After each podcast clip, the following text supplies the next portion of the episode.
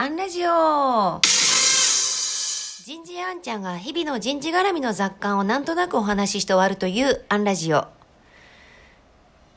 今日はハラスメントについて少しお話ししてみようと思います。今年2020年の6月に、いわゆるパワハラ防止法が施行になります。これまで、マタハラとか、えー、セクハラについては指針も明確にありましたし、えー、各企業の事業主に、えー、相談体制の整備等の措置を講ずることが義務付けられていました。逆に、パワハラの定義は法律として今まで存在しなかったものが初めて示されることになりますし、セクハラやマタハラ同様、企業に対してパワハラ防止のための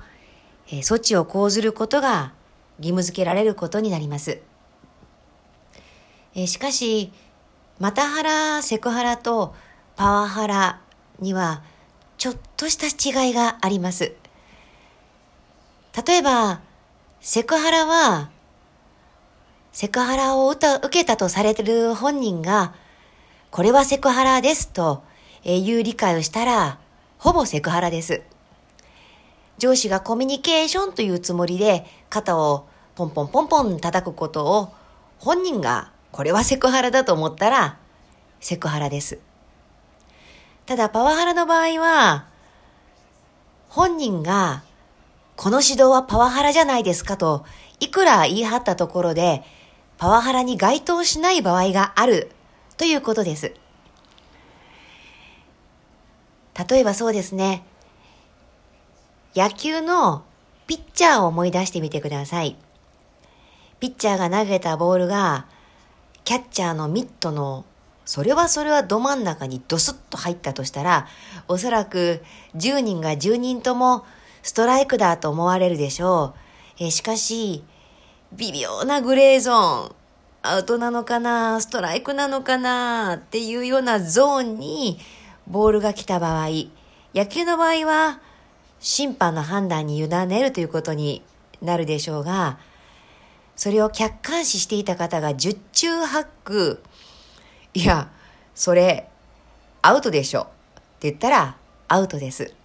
ですから、上司が指導的見地だと思って指導したことを部下がこれはパワハラじゃないですかといくら主張してみたところでそれを客観視している周囲の方々がいやーこれは業務上必要だし上司は相当な範囲の中で、えー、指導しているんじゃないかなと十中八九おっしゃったらそれは指導です逆に本人がいくらいやこの上司の発言は、えー、指導ですと。上司は厳しいことをおっしゃってるかもしれないけど、私の成長のためにと思って、ここまであえて厳しいことをきつくおっしゃってくださっているんです。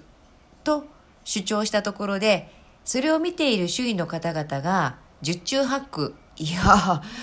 それは本人がいくらパワハラじゃないって主張したところで、パワハラでしょうということになれば、パワハラという判断をせざるを得ないということになります。ですから、